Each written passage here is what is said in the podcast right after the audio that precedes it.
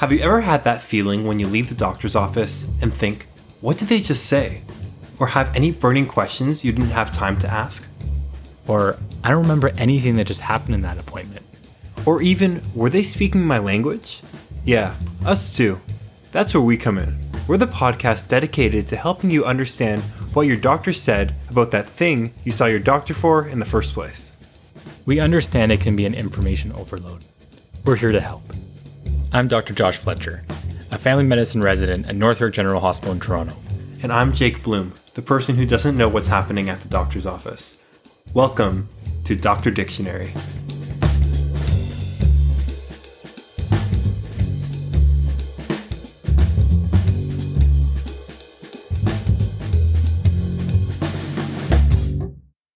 I just want to make a quick disclaimer that this podcast isn't meant to be a replacement for a traditional doctor's appointment, nor is it meant to be providing medical advice.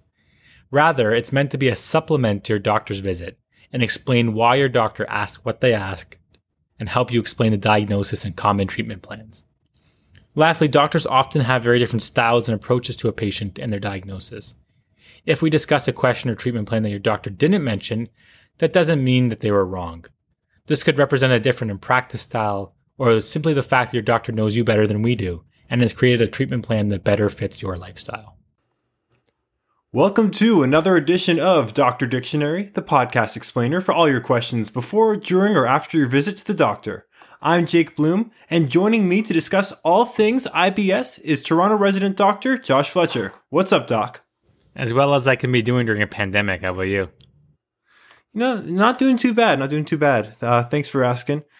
Uh, well, I was telling you uh, this before we started recording, but this is probably the first topic that I didn't have any really real general knowledge on. So I'm excited to learn a little bit about it, and by the end, convince myself that I definitely have it. So let's start off with the basics on IBS. What exactly is irritable bowel syndrome? So, irritable bowel syndrome, also known as IBS, is one of the most common gastrointestinal or stomach issues that we see in Canada. The hallmark of this condition is chronic, recurrent abdominal pain that's associated with some sort of altered defecation or bowel movements. Now, that can be a change in the amount of times a day you go to the bathroom, how hard or soft your bowel movements are, or pain that's actually relieved by defecation. So, who exactly gets IBS? So, IBS affects approximately 10 to 20% of Canadians, so a huge chunk of the population. It's most commonly diagnosed between ages 20 to 30, and the diagnosis of it decreases after age 50. That being said, you can still have flares any time throughout your lifetime. Lastly, it's more common in women than men. So, what are some risks for actually developing IBS? A lot of people think that IBS was caused by something that they ate. While it's true that specific foods can worsen the symptoms of IBS, which we'll talk about later in the episode, the actual cause of IBS isn't thought to be related to something you ate. I see, I see. It's actually associated with a lot of psychological disorders like anxiety, depression, or stress reactions. It can also be associated with previous stomach infections like stomach flu and can be seen in this post infectious window. It's also seen more commonly in patients who've had previous abdominal surgeries like gallbladder or appendix removal or removal of the uterus. Okay, so what causes IBS? And like how dangerous would you say it is? So, first of all, it's not dangerous. And we don't really know for certain what actually causes it, but we do have several ideas or several hypotheses, as we like to say. It can be related to infections and inflammation in the stomach and bowels. It can be related to changes in the bacteria that naturally live in the stomach, or too much bacteria that's living in the stomach. Related to physical and emotional stress. And that makes sense because a risk for developing IBS is underlying psychological disorders like anxiety, depression, or stress reactions. Now, it can also be related to your diet. And like I said earlier, you don't get IBS from eating the wrong foods, but these foods can make it worse. So, overall, we again don't know why we get IBS, but it's not dangerous and it's not thought to develop into any other diseases like Crohn's or colitis. So, you mentioned it can be related to diet. So, if it's related to food, does it mean that someone may have an allergy to the specific foods that would then result in IBS? So that's a very common question I hear in the clinic. And no, it's not an allergy. And it's a common misconception that some people have that this is some sort of food allergy. So, what's the difference then between an allergy and an intolerance? So, an allergy is an actual immune system response that's being activated because of that food. Okay. Normally, the immune system would be activated to fight off invaders. And for whatever reason, the immune system recognizes that food as an invader and activates its whole response, and you get what we call anaphylaxis or some sort of other allergic symptoms. In a food intolerance, this doesn't actually occur. So, because of that, there's no actual need for allergy testing. We just need to avoid these specific foods. And there are some foods that are more common triggers, and we'll talk about that later. But it's such a common question I get do I need allergy testing because I'm allergic to this food? And the answer to that is no. So, you initially spoke about abdominal pain being one of the main symptoms. What other symptoms can you experience because of this? So, the most common symptoms that we see recurrent abdominal pain or cramps, and we see that sort of hypersensitivity of the bowel or of the gut. Bloating is such a common symptom as well. And then, like we talked about earlier, those changes in defecation or your bowel movements, difficulty passing stool, straining, feelings of incomplete evacuation, like you're not emptying completely. That relief of pain after going to the bathroom or after passing gas. An urgent need for the toilet or even mucus over the stool. Other symptoms can include nausea, tiredness, or even bladder symptoms from being constipated. But the big ones we think about is that abdominal pain or cramping, bloating, and the changes in defecation. How consistent do the symptoms have to be before you want to call it IBS? So we like to see the symptoms persisting for at least one day per week in at least the last you know, three to six months to be diagnosed with IBS. That being said, symptoms can fluctuate over the years. So, for example, if you're very stressed, these symptoms can be quite exacerbated and you can be experiencing these a lot more than one day per week. It can also be complicated by depression and anxiety. So while we do want to have constant symptoms for a period of time to make the diagnosis, they're not always constant throughout time. All right, let's get into the nitty gritty. You mentioned it being associated with a change in bowel habits. Is that more diarrhea or constipation? I never thought I'd be asking that over a podcast. So it can occur with both constipation and diarrhea. And we have specific names for this. Constipation we call IBS-C, for constipation and IBSD or for diarrhea. And we can also have a mixed picture because some people have both the constipation and diarrhea picture, which kind of alternates between the two of them. If I'm diagnosed with IBS, when should I be worried that my symptoms aren't because of IBS? That's a great question. So, in general, it's important to let your doctor know if you're experiencing any new symptoms at any point in time we do have red flags that we like to look out for that might signal something else happening that isn't IBS. So, for example, weight loss, and that's unexplained weight loss, not if you're going to the gym and running and trying to lose weight. Seeing blood in your stool, anemia or symptoms of anemia, feeling tired, looking more pale, feelings of a lump in your stomach. If you're over 60, for example, and you have a change in bowel habits, if you're awakening from pain at night, or if you have a really strong family history of, for example, ovarian or colon cancer.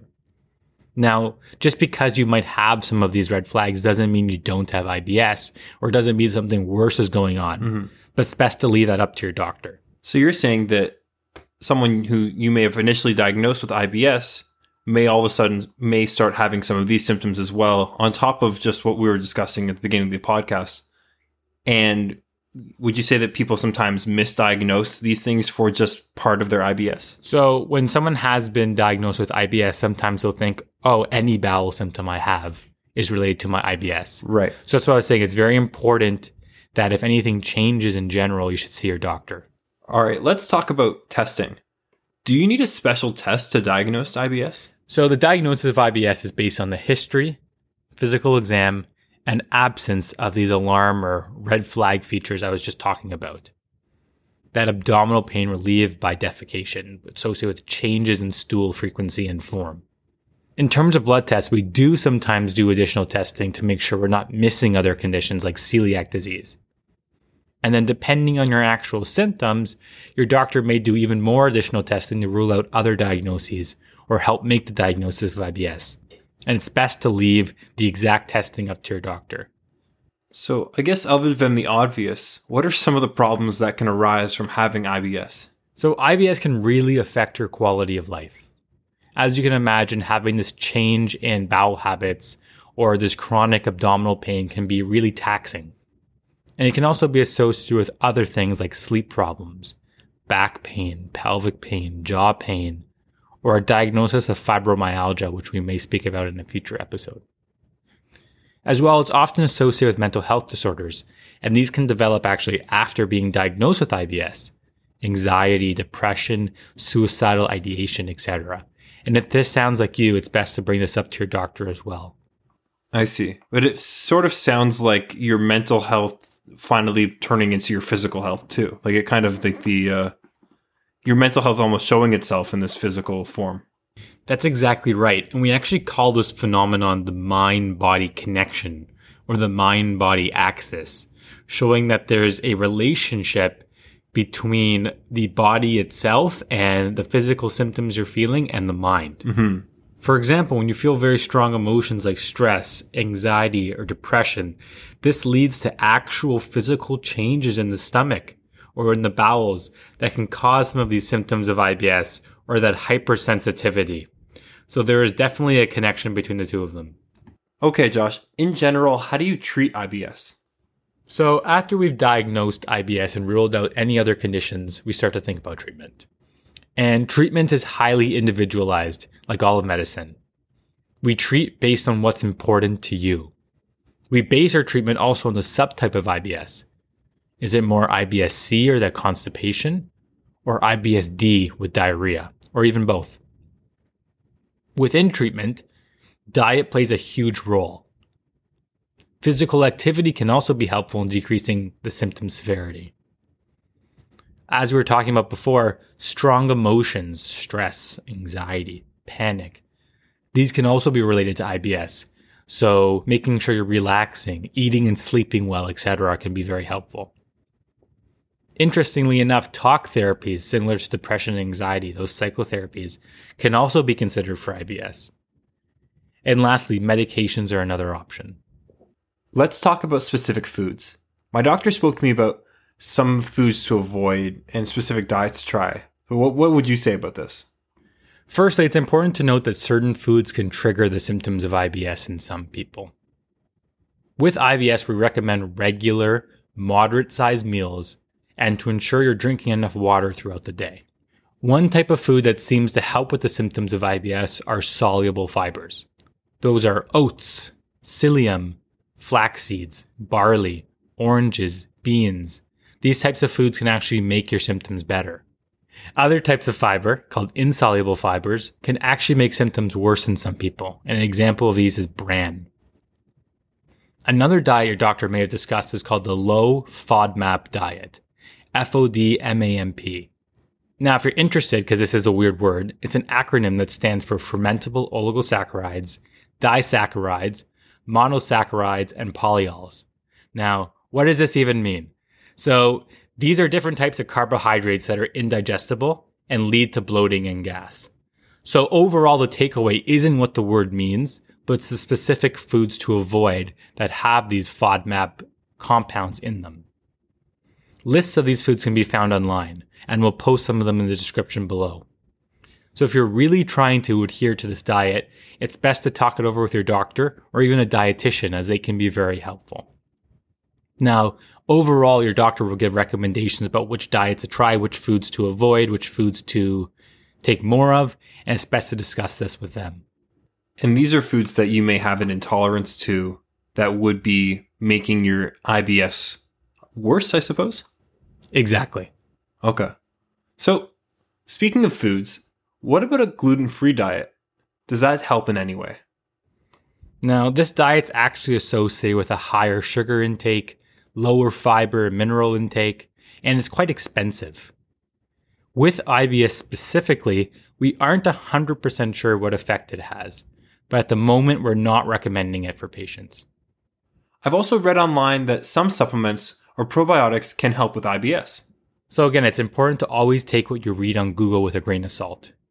It's important to consult your doctor before starting anything new in general. With probiotics, they can be quite useful in the treatment of IBS, but this really depends on the specific probiotic that's being used and what bacteria are in it. And again, talking to your doctor about this and which probiotics they recommend is helpful. Other supplements. We talked about psyllium before. Psyllium fiber can be quite useful. Peppermint oil has actually been found to be helpful, but does have some associated side effects like heartburn. Herbal remedies vary so greatly and don't have great evidence behind them. So again, it's best to leave this up to your doctor and anything that you're really considering, talk with them first. So we were talking a little bit about medication before. What drugs do you use in treating IBS? So there are a bunch of different medications that can be tried depending on if you mainly have constipation symptoms, diarrhea symptoms, or a mix. And again, like everything else, having that conversation with your doctor about which medications are right for you, if any, is an important conversation to have. And there's so many different medications, that's hard to go into the specifics of each of them and the side effects of each of them because they vary quite remarkably. Some examples drugs that decrease spasms in the bowel and affect the speed at which contents move through the bowel as well. There are also specific types of antidepressants that we can use in the treatment of IBS that aren't actually traditionally used for depression. Lastly, there are some drugs we can use in the short term that help correct that diarrhea or constipation you may be facing. And again, talking that over with your doctor is quite useful. And finally, we, we should honestly sponsor this segment because it's a recurring one that's been going through the last couple podcasts. What resources do you recommend for more information about IBS? Yeah, if anyone wants to pay me, I'll take it.